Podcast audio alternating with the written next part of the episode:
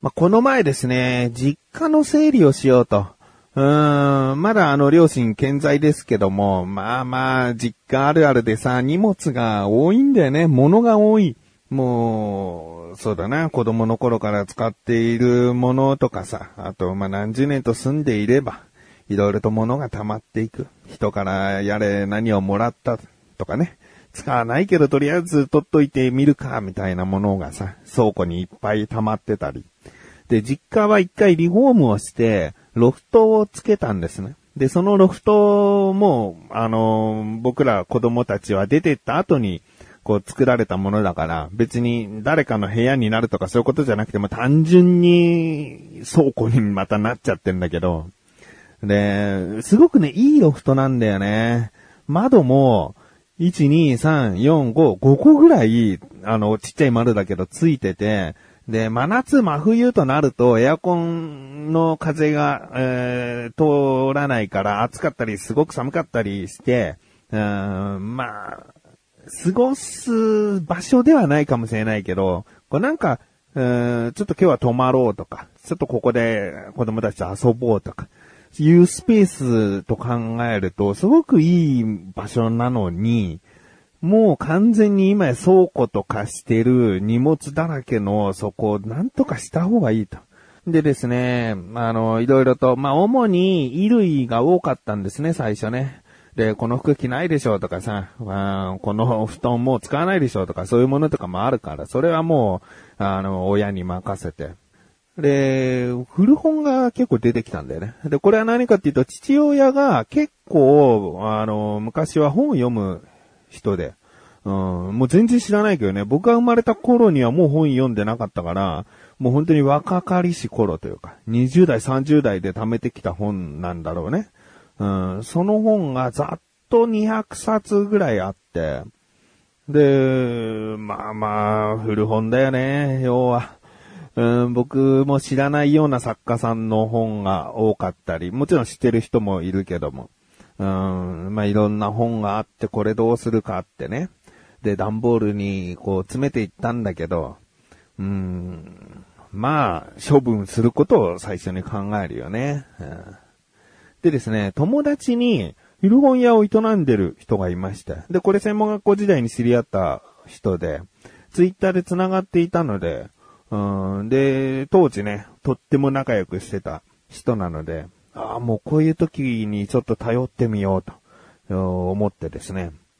うん、古本の写真を全部こう見えるように撮って、何枚か写真をバーバーって撮って、で、その写真を送ってですね、相談したんですね。その本をこう買い取ってもらうとかっていうのはどうなのかなっていうね、遠隔で査定ってできしてもらえるのかなっていう。うん、で、そのお店っていうのが、僕が車でビュンと行けるような距離でもないんだよね。ちょっと遠いっちゃ遠い場所にあるから、まあ直接持っていくよりもちょっと一旦この写真で判断してもらえるかなってことで、相談したら心よく引き受けてくれて。で、まあざっと先ほど見たように200冊以上あったんですけど、そこからですね、あのあ、いいよって、とりあえずいいよって言ってくれて、見てもらってたんでね。で、まあ、200冊もあるからさ、まあわかんない、その本の鑑定方法というかさ、その査定方法か。わかんないから明日でもいいよみたいな感じだったんだけど、小1時間ぐらいかな。もうその本のさ、タイトル、もしくはその、その書いた人の作品すべてっていう書き方もあったけど、もうほとんどがタイトルをバーってこう書いてくれてて、で、合計約40冊。うん、もうほとんどちゃんと目通してくれて、で、この本はうちは買い取れるよ、みたいな感じで、全部で、まあ値段言ってもいいかな、まあ2000円。2000円でいいよ、みたいなことを言ってくれたんですよ。でですね、こういう、もう僕、素人から見て、こういう本って、でも、大手に持っていくと、絶対にこう、もうほとんど処分ですね、みたいな。うん、あの、お金、買い取りはできませんが処分するってことでよろしければ、みたいな感じになることが多いんだよね。漫画を売ったことはあるんだけどね。その漫画も大体そんなに値段つかないんだよね。特にこう本にシミがあったりとか、状態が悪かったりしたら、本当にもう買い取れない。0円。処分代として、まあ0円みたいな感じになっちゃうことが多いんだよね。でもその中でさ、ちゃんとこう、その人が思う価値のある本を選んでくれて、これで2000円でいいよってすごいありがたいんよね。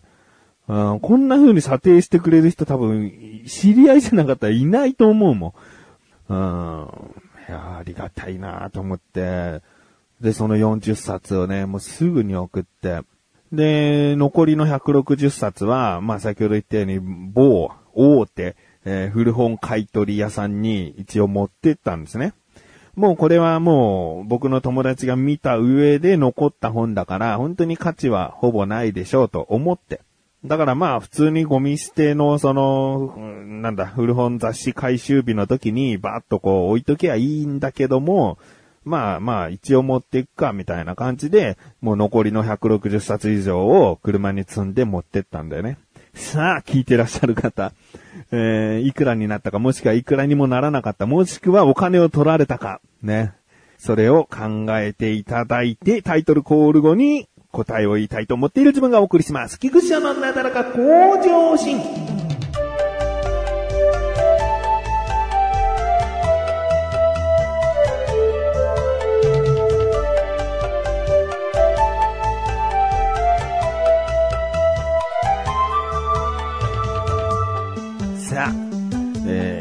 買取価格、なんと、35円というね。えー、いやー、これはもう予想通りではあるんだけど、あの、内訳が気になっちゃって、0円って言うと、あ、もうざっと見で、これはほほとんど処分だな、とか、そんな判断したんだなって思えたら、もう0円でいいんだけど、35円ってすごく微妙じゃない？何が、どういくらになって35円なんだろうみたいな。でもまあそれってね、あの聞けば教えてくれたのかなでも、まあ、基本的には、あの、あ、わかりましたっていう感じで、もうお金受け取って帰ってこようと思ったんだけど、ちょっとレジを見たらですね、2冊だけ、そのなんか、店内の棚に並べようぜ棚に、ポンポンって置いたんだよね。うん。それって要は、もうあの、見た感じ、この、まあ、売れるでしょう、みたいな感じで、えー入れたものだと思うんだよね。その2冊中の1つは、ちょっと記憶して、家紋を読むっていう、あの、なんか、ちっちゃな本なんだけど、要はいろいろな、こう、なんとか家ってあるでしょ？徳川家とか、織田家とか有名な家紋もあるけど、マイナーな家紋もあって、でもその家紋っていうのは、ここと繋がってるからこういう家紋があるんだよ、似てるんだよ、みたいな、その家紋の解説する本があったのね。で、これがどうやら、うん、まあ、35円中の、うん、半分とかだったのかなっていう。でね、この本ね、友達に査定してもらうときに、写真に撮ってない本だったんだよね。あー、だからこれもし写真に写ってたら友達は家紋を読むっていう本も入れといてってなってたかもしれないな。でもそう考えるとさ、家紋を読む以外にもう残り一冊ぐらいしか、こう、お金を払ってまでも買い取ってくれるっていうものはなかったってことなんだよね。15円とかさ、下手したら5円とかさ、そんぐらいの本しかもう残ってなかった。友達すごくない？うーん、いや、まあまあ、もともと2000円で引き取ってくれた本すらも、えー大手だったら0円だったのかもしれない。友達が頑張ってくれたっていうことなのかもしれないけど、いやー、なんかいい友達持ってるなーって、えー、なんか改めてね、思っちゃったね。えーまああんまりさ、その、古本屋さんに古本売ろうっていう、もう漫画ぐらいじゃん。漫画ぐらいじゃんって知らないかもしれないけど、僕が買う本なんてもう漫画ぐらいだから、だからもうこんな時ぐらいしか頼れないって思ってですね、うん、頼ってみたところ、とてもなんかいい思いしました。えーしかもね、送料もそっちで負担してくれたの。着払いでいいよって言ってくれたの。で、送料1750円かな？うん、したの。1750円も送料があって、さらに買取価格で2000円を、えーこう振り込んでくれたってことはもう大体3750円ってことじゃん。だからすごいよね。あありがたい。本当に、この場を借りて、まあ、聞いてないかもしれないけど、感謝申し上げます。えー、そしてですね、まあちょっと時間あるので、あと実家のそういった整理プラス何かこう、せっかくだから今やれることあるって聞いたら、あの、玄関の木を切ってほしいと。玄関のっていうか、玄関から門までちょっとだけこう距離があるんだけど、その間に生えてる木がもう死んじゃってて、あの、葉をつけないと。だからもう枝はほとんどこう切ったんだけど、もう木をいい加減こう切って、切りなくしたいと。もう根元から切り取ってほしいって言われて、で、わかったっつって。でも根元から切んなきゃいけないの抜いちゃダメなのって、抜けないよとか言われて。でもなんかちょっとこう木をぐらぐらこう倒して倒してってやったら抜けたんだよね。で、全部で5本。で、この木がなかなかの長さがあって、4等分しないと。だから3切り込み。3回こう切り離さないと4等分できないわけね。だから5かける3、その木をノコギリで切らなきゃいけなくって。これがまあ久々の運動だったっていうのもあるのかもしれないけど、普段使わない筋肉だからさ、もうすごい辛かったね。うん。で、なんか材料になる木じゃないからさ、ある程度切ったら、こう、どっかに立てかけといて思いっきり踏み込むことでもうパキって折っちゃうっていうやり方もしてたんだけど、まあ、大体そうだな、木の直径15センチぐらいあるから、そこそこなのよ、本当に。もうなんか、大木だったら無理無理ってなるけどさ、あの、決して細からず、で、太からずで、もうノコギリでせっせせっせこう、切ればいいものなんだけど、うーん、で、これさ、結局じゃあノコギリでやって腕が疲れたんですかね上半身が翌日筋肉痛だったんですかねって思うでしょ一番次の日痛かったのは、右足でしたね。要はこれぐらい切れたらもう折れるだろうってさ、こう、右足で思いっきり踏み込んでバキって行こうとするんだけどさ、木が折れない時の、こう、衝撃がもう、足全体にバーンって来るわけ。もうこれをさ、何回も何回もやってたらもうほんと足が、感覚がなくなるんじゃないかと思うぐらい、痛くなっちゃって、ちゃんとね、もうとどめの一発をちゃんとできるようなぐらい切っておかないとダメなんだなっていう。うん。でもまあ、その日中に。もう最初見た時はさ、その5本の木がさ、横に並んでさ、それ1本につき3回切んなきゃいけないのかって思うじゃん。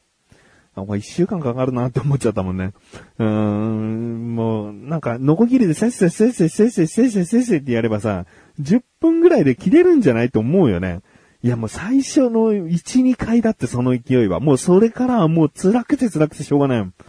もう1回休憩も挟んだし。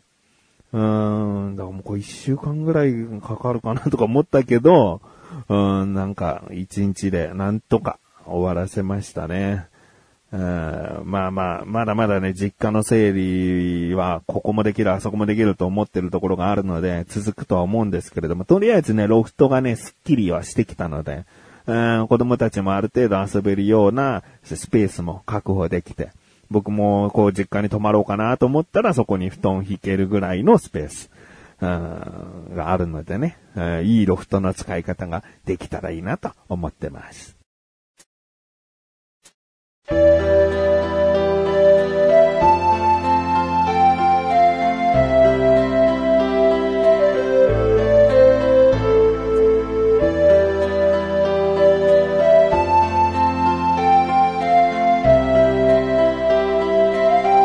エンディングですそしてすぐお知らせです。このなだらか小女が配信されたと同時に更新されました、菅井菊池のコンビニ侍聞いてみてください。今回は菅井からのおすすめ食品で、サンゴ礁ガリポテアンチョビというですね、まあ、神奈川県限定のお菓子なんですが、まあ、どうやら調べてみたところ通販でも買えますし、気になるという方はですね、えー、通販で注文して、えー、買ってみてほしいなというのと、その後ですね、うん、僕がコンビニに対してとある不満をぶちまけて。で、チャボくんは、やばいです。番組生命がかかってます。言っていいんですかね？こんなことっていうような 話をしております。えー、果たしてそういった内容なのかどうかの保証は僕はしません。聞いてみてください。ということで、なだらか小女子甘いすすぶこしで、それではまた次回お会いで、菊池翔でした。メガネたまりとまりお疲れ様です。